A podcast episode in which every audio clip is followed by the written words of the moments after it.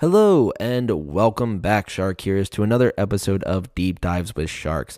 I am the host here. My name is Alex, for all of you who did not know, and for those of you who did, good to see you again. Now, uh, also happy Spotify Wrap Day to all those who celebrate. I really cannot thank you all enough for all the listening, all the sharing. Um, I almost ugly cried on my walk home from work looking at it, so that was really cool. Um, but yeah, no, it was, it was a lot of fun to look at and see how many of you reached out to show me that it was your, your top podcast. The fact that there's over a hundred of you who this was the number one podcast for, and the fact that there's over seven hundred of you who had it in your top ten, it, it's completely nuts. And I cannot believe that that has happened. So I, I cannot thank you all enough. You guys are all amazing. And I'm looking forward to continuing to do this for as long as I don't run out of sharks, but I also used the polls again a couple weeks ago after I got a suggestion to watch some shark movies and talk about how accurate or inaccurate the creators were uh, with shark behavior and different shark information. Uh, and the good news is that that episode is coming, but the bad news is that was supposed to be a couple weeks ago, uh, and then my schedule changed, so that will be coming soon. And for now, we have a regular episode, but keep an eye out for those. Uh, they'll be coming up, and probably more polls as well. I'm trying to be more active on social media, of course. And thank you all for voting, uh, participating, sending all the messages, questions, recommendations, anything else. Yeah, follow along on the Instagram at Deep Dives with Sharks or on Twitter at Deep Dive Sharks to participate more. Alrighty, so the shark for this episode is going to be the lantern shark. And a lot of the information for this episode came from ocean info dot com and ocean conservancy dot org. So check them out if you're looking for more information. But they are believed to be about fifty species of lantern shark, depending on who you ask, which would include the velvet, smooth, dwarf, and fringe fin lantern sharks, just to name a couple. Now, the lin- ninja lantern shark was the one that was requested, so I will try to tailor this more towards that one, but I'm going to cover the species as a whole, as there wasn't a whole lot of information on every of the fifty species, so kind of buckled it down a little. But the lantern shark is a species of dogfish and is also the smallest in the world. Now, the length depends on the species, but as a whole, they're usually found to be around six to eight inches, or fifteen point two four to twenty point three two centimeters. The largest individual caught was twelve point eight inches, or thirty-two point five centimeters.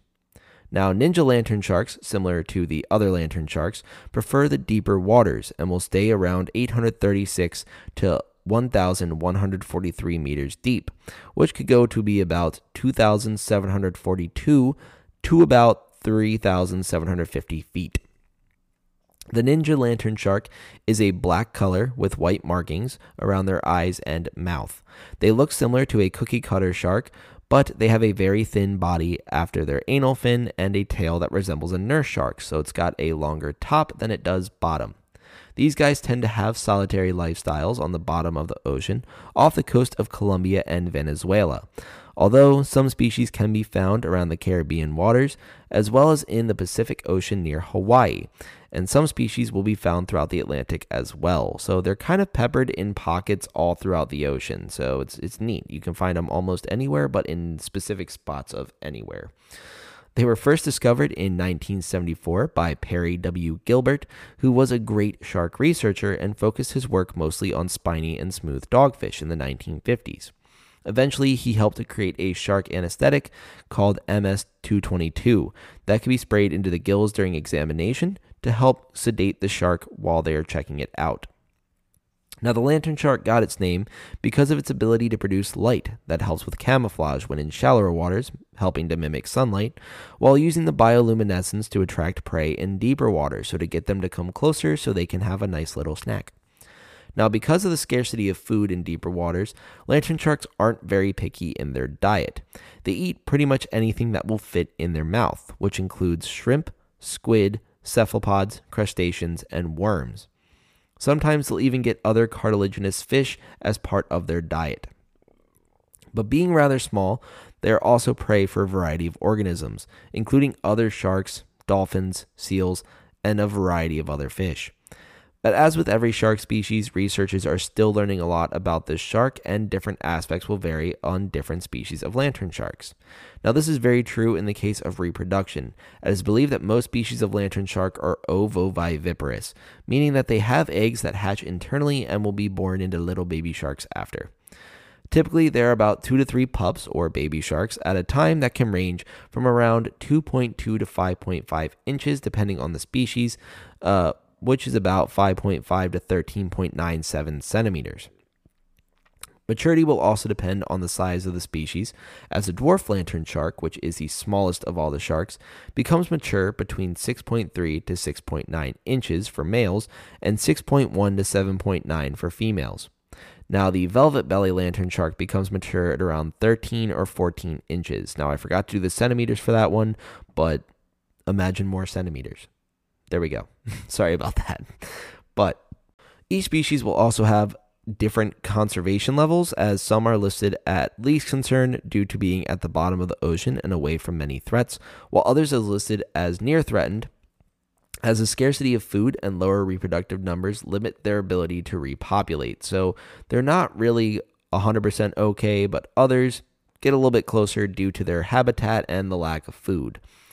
But the lantern shark possesses a small threat to humans, as they have the ability to bite and can do so if they are at the surface, but they're not found there very often. And also, they're very small, so if they do happen to bite somebody, they're really unlikely to do a lot of damage, you know? Smaller teeth tend to lead to smaller bites. A very common question asked about lantern sharks, especially of the dwarf lantern shark, which is the smallest of any shark species, would be if they would make a great pet. And the answer is absolutely not. Now, the depth that they live at and the range of the habitat cannot be replicated easily in captivity, which raises a larger concern about sharks in captivity, especially migrating sharks. But sharks tend to migrate for a variety of reasons. One such reason being they want to find food.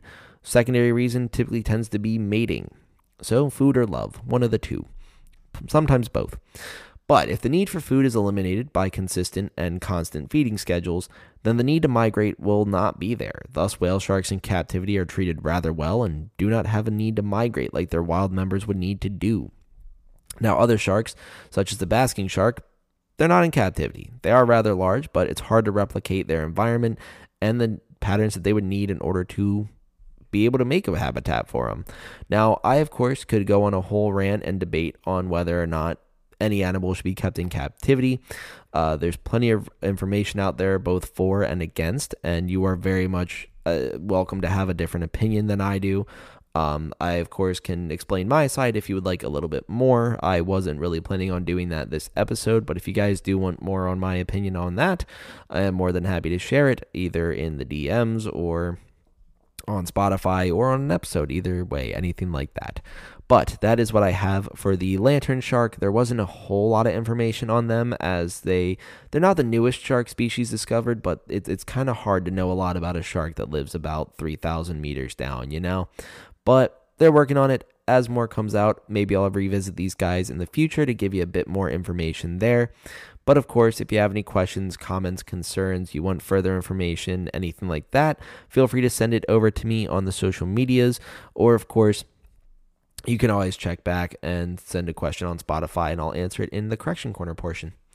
But going on to shark safety, this week we are going to go over how to respect sharks while diving or snorkeling. This comes from Liveaboard or liveaboard dot com. I'm not sure exactly how to do it, but it's L I V E A B O A R D dot com. So if you want more information, definitely check them out. Now, this topic was requested on Spotify by Izzy, and I am more than happy to cover more requests that you shark hearers have, so feel free to comment on Spotify or send them in a D M. Uh, but there are a lot of do's and don'ts while snorkeling and diving when it comes to sharks, as they can be both predictable and incredibly unpredictable pretty much at the same time. Now, first things first, you want to research the area. You want to know what you could encounter, which could be certain fish, including sharks. Now, barracuda, for example, they really scare me, and that is because my barracuda knowledge is just that they ate Nemo's mom and siblings in Finding Nemo, which six-year-old Alex really did not appreciate. But there is so much more to those fish, and I have not looked into them, so hopefully I will not be snorkeling and or diving with barracuda anytime soon. It's not in the plans. But past just knowing what's going to be in the area, look at the behavior that sharks might exhibit, such as aggressive or territorial behavior, compared to relaxed behaviors. You also want to see the best way to interact with them, so you are less likely to get into a dangerous situation. A great example would be that people frequently interact with nurse sharks, and if they only observe them, there's very little chance of a bite. But when they are poked, pulled, pet, or any other sort of physical interaction, they may bite in defense. You'll want to remain calm as well, which can be easier said than done. I'll admit for the eight millionth time that it was very much not a calming experience snorkeling with whale sharks for me. But thankfully, they're whale sharks and they are rather chill, so they don't really care that I was losing my mind. Now, other sharks can pick up on sudden movements and noises, so limiting them will be ideal. Now, that does not mean you have to be completely silent the entire time you dive. Some sharks you might want to come a little bit closer by making noise, and some will care about the noise you make, and others, they won't give a flying hoot. So, what I'm saying is just don't be making random noises, random splashes, anything like that. Try to limit that as much as possible to keep the sharks a little bit away from you. So you just want to really avoid mimicking an injured fish. Uh, as I mentioned in previous uh, safety segments, sharks like injured fish because they're easy meals, and anything you can do to avoid looking like an easy meal is going to be very beneficial to your safety. You'll want to keep a safe distance from the shark as well. As mentioned a little bit ago, sharks are wild animals that can be unpredictable, and getting right next to one is probably not the greatest idea. Now, this can also be seen as a threat because they don't know what you can do, so it can bring out defensive behaviors from the shark, which can also lead to a bite. You want to stay about six feet away from any animal. It's usually a good rule to follow, and if I remember correctly, I believe it is a law in the Galapagos, not just a rule of thumb, uh, but you don't want to disturb any species, and staying six feet away, it's going to be a great way to allow animals behave in their natural manner. Plus, they'll probably be checking out a little bit, and they'll probably get a little closer to you, but they usually, once they don't know what you are, just going to try to get away from you. So try not to get too close to them. You might spook them, might scare them, and then sometimes scared animals act very out of character. Now, a huge one piggybacking off the last one is to give them their space. Not only does it protect you, but it also allows them to be a shark. You wouldn't be very happy if aliens came to visit and started poking, riding, or chasing you. It's probably really weird to a shark when a human just grabs on for a ride. So don't touch the shark unless it's absolutely crucial to do so. Now, what do I mean by absolutely crucial? If it's getting too close, push away from you. Now, I'm not saying go in with a full smack, but if it's getting close enough that it's coming right up to you and you can put your hand up and get it away from you, try doing that. But this will limit the stress of the animal and the shark as well, which will keep everyone very much safer. Now, on to some of the other don'ts that you want to do. So you don't want to feed the sharks. It's one thing when researchers chum the water to attract a shark. It's another to go grab a burger and carry it in a wetsuit to feed a shark. Not the greatest idea. Sharks like easy food, as mentioned earlier, and may connect humans to food, which can put others in danger in the future or even during your dive. The shark could see, oh, hey, this person gave me a burger that came out their wetsuit, and I'm going to go over to bro dude over here because they probably have a cheeseburger in their wetsuit, and I want it as well. They don't have a cheeseburger, so all you've done is just get a shark to go bother someone else, and that's not really great. Now, this goes for anything. Um, I did break this rule in the Caribbean. Uh, someone had some bread, and we were trying to get fish to eat it, which at the time was really, really cool. Uh, but at the same time, looking back, that was really stupid. Uh, I almost broke almost every rule I speak about in uh, the Caribbean because at one point there was a school of fish and I was like, I'm going to go stand in them. And then like as I started waddling over, I realized that is what I tell you all to not do every every episode. So I was like, let me rethink this. Thankfully, my the other half of my brain kicked in. But it's one of those things that in the moment you might get caught up, but hopefully you have that eureka moment where you're like, wait a minute, what am I doing? I'm not supposed to do this. And then hopefully you'll you'll stop before it gets too late. And thankfully we ran out of bread before I realized this was a bad idea, and there wasn't a whole lot of bread. So we were okay, but do not follow my footsteps. Don't do that. But you also don't want to swim quickly away from sharks. This can trigger their predatory instincts and they might follow you. What you should do is try to slowly back away while facing the shark to keep a safe distance. Now, sharks don't know that they are much more powerful than us, and I don't think I have any listeners that listen from the ocean, so I could probably get away with leaking that info without it getting back to the sharks, but y'all can start telling them if you want. I don't know what will happen. They don't know that we really can't mess them up without tools, so they have to treat us with caution, as well as keeping an eye on them can help to keep them at a distance too. They don't know what we can do, so they're going to keep us at bay. And lastly, you want to wear anything, uh, you don't want to wear anything shiny uh, or ignore signs while you are diving. Now, shiny jewelry, as I've mentioned in previous episodes, can mimic fish scales, which can draw sharks closer and can get them to bite. Now, if a fish is losing scales, they could be injured, and more shiny means more possible scales in the water, which means a higher chance for a bite. We don't want to mimic too many scales in the water. It's not usually the best idea. But for signs, this can both be literal signs on the beach or mentioned by the company you are diving with, as well as signs that the sharks may be exhibiting. If they're charging at you or protecting an area, you might want to back away from that. Now, sharks tend to be territorial over weird things, so it's typically not like an alligator that is just trying to protect its babies, because sharks tend to not care about their babies at all. They'll just kind of either plop them out or plop an egg somewhere and then swim away and be like, yep, figure it out. Uh, lemon sharks are one of the few that actually try to protect their babies by putting them into mangroves. Um, also, lemon sharks sometimes protect divers, so yeah, that's kind of fun too. Someone request a lemon shark, please. Anyway, but another thing is to look up the company that you are diving or snorkeling with to make sure that it isn't sketchy. Now, I just watched forty-seven meters down since y'all voted on that, and all I can say is, good God, use a good diving company or book with a cruise and or your resort or something like that, because they will usually be more reputable, reputable, there we go, and uh, just don't use sketchy things. If you feel weird about it, don't go down in a cage or go or use their equipment. Just, just if, if they're not going to give you a refund, eat the money and just go with it. You know, don't risk your own safety to have an amazing memory, because it, chances are that you could have an amazing memory or it could end absolutely horrible and it, it'll be terrible for you. So don't force anything that isn't there, you know, but that's what I have for the safety portion of this episode.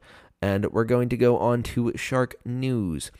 Now, this one, to start it off, is great white shark attack leaves tourists screaming in terror as water turns blood red. This is by The Mirror U K, which is uh, not even really a newspaper. It's kind of, I don't even know what The Mirror is. I guess it is a newspaper out of the United Kingdom.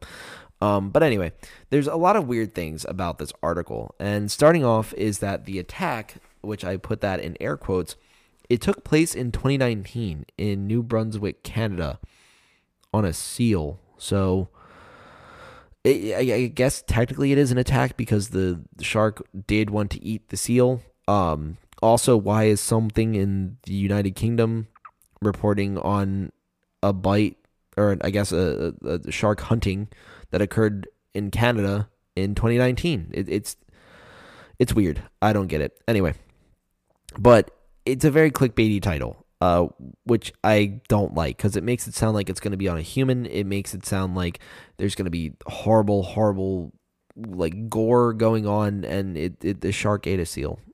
that's that's what happened.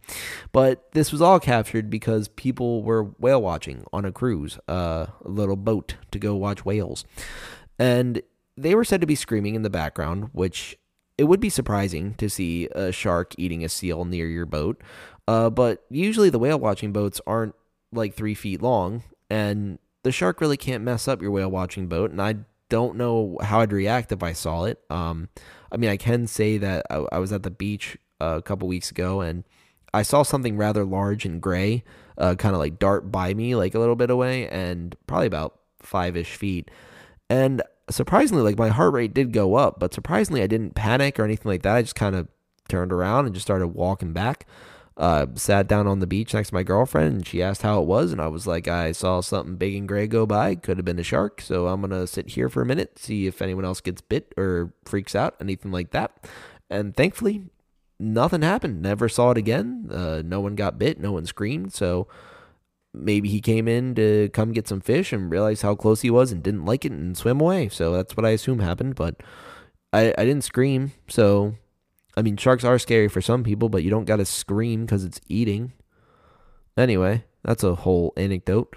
But the video pulled in about one hundred eighty thousand views, and people were absolutely amazed that sharks do shark things sometimes, which I would also like to put into perspective. one hundred eighty thousand views. It's, it's nothing to sneeze at. But the article made it sound like this was an incredible feat to get that many views, when usually if you're scrolling through a video on YouTube and it has one hundred eighty thousand views, like no one's really impressed by that anymore. And that is way more views than I have listens on this podcast. And I'm still very proud of this. But I'm really wondering why they put like how many views it had overall, as if that was an incredibly unattainable number for for any video when there's videos with millions of views. It confused me as well. There's this article is just so confusing. I did not get it. But the description of the video states that the fin can be seen slicing through the water as the shark attacks the seal. So pretty regular shark behavior there. And then the sharks eat seals. It's part of their diet, um, which is why you shouldn't go party in the middle of a seal colony or try swimming with one. It, it's not a great idea. It's why you also shouldn't hang out in the middle of a school of fish, because sharks eat fish, you know? It's another another thing there. But that's that article. Um, and then, the opposite end of the spectrum, uh, the next article is called "The Luckiest Guy," in quotes, "Shark Bite Victim Recounts His quote shredded end quote arm, stranger who saved him." The Palm Beach Post is the one that did this. So this one comes out of Florida, of course. But a Palm Beach man was having his morning swim that he took a few times a week when a shark decided to bite his arm. Now, he was able to swim the one hundred yards back to the shore, where a shell collector was able to tie a tourniquet around his arm and control the bleed. Uh, doctor said that the tourniquet probably did save his life. So off rip, I love that they called him a shark bite victim rather than saying shark attack uh, or anything like that, or saying that he's horrified, he's terrified. Uh, they didn't say anything like that. They're like, hey, we're going to focus on how a stranger saved him, which is awesome. Uh, now, the swimmer said he had seen sharks many times while on his swim, and he accidentally kicked one in previous swims, but didn't have any bites on those days. He also mentioned that the water was rather murky, and he couldn't see his hands in front of him, which is most likely why the shark bit him. Now, limited visibility for us also means that they have limited visibility as sharks. So, most likely the shark saw something moving while tracking some fish, and he took a bite, realized it wasn't a fish, and he just headed off. Now, the doctor said that the swimmer should make a full recovery. He only had soft tissue damage and should be able to recover through physical therapy. He also will be swimming again, uh, future for exercise, but probably not going to go out as far or the beach where he was bit. Now, I do really like that mentality, because he pretty much was like, yeah, I've seen sharks plenty of times while swimming. Never got bit by one until now. Um, probably not going to go back there because I got bit there, so that's not fun. Uh, also probably not going to go as far because sharks tend to be further out. So he kind of realizes that he went into a shark's natural place. And he's not calling for everyone to get out the water. He's not calling for sharks to be hunted and killed and everything like that, which I love. The report kind of just has it as like, oh, yeah, I mean, he, this was an unfortunate event. Uh, he's going to be fine, though, which is great. Uh, and thankfully, uh, he didn't like the, the he didn't die because the person collecting shells was able to come over and, and tie a tourniquet, which is really um, I don't I don't, I don't want to say easy to do because I've never done it before, but I'm, I'm it's easy information to find. And I definitely think that everyone should watch a video on it um, or read about it, something like that, anything. Uh, just that way, in case you find yourself in a situation like this, you'll hopefully be better equipped to help someone out. Of course, if there's already people there doing their thing, don't push them out the way and be like, we're going to tie a tourniquet. And it's like they broke their arm. That doesn't help. Like, so it's one of those things that it, it's great to know. Uh, it's easy to look up. But, of course, if, if it's handled, don't start going in there and say, well, Alex from Deep Dives with Sharks said I need to do this. No, nope, just just help as you can. But that's what I have for this episode. Thank you all once again for listening, for being here, for voting, for sending me your Spotify raps. You all are amazing. I can't believe I'm here in this position. It's so fantastic, and you all are the best. But follow along on the Instagram at Deep Dives with Sharks for more updates, or on Twitter, Deep Dive Sharks. I run polls throughout the week, everything like that. You guys get to tell me what you'd like to hear next, and also send in any comments or questions, anything like that, and give us a rating on Apple or Spotify and share it with anyone who will listen. Uh, thank you all so much, and I will see you in the next one.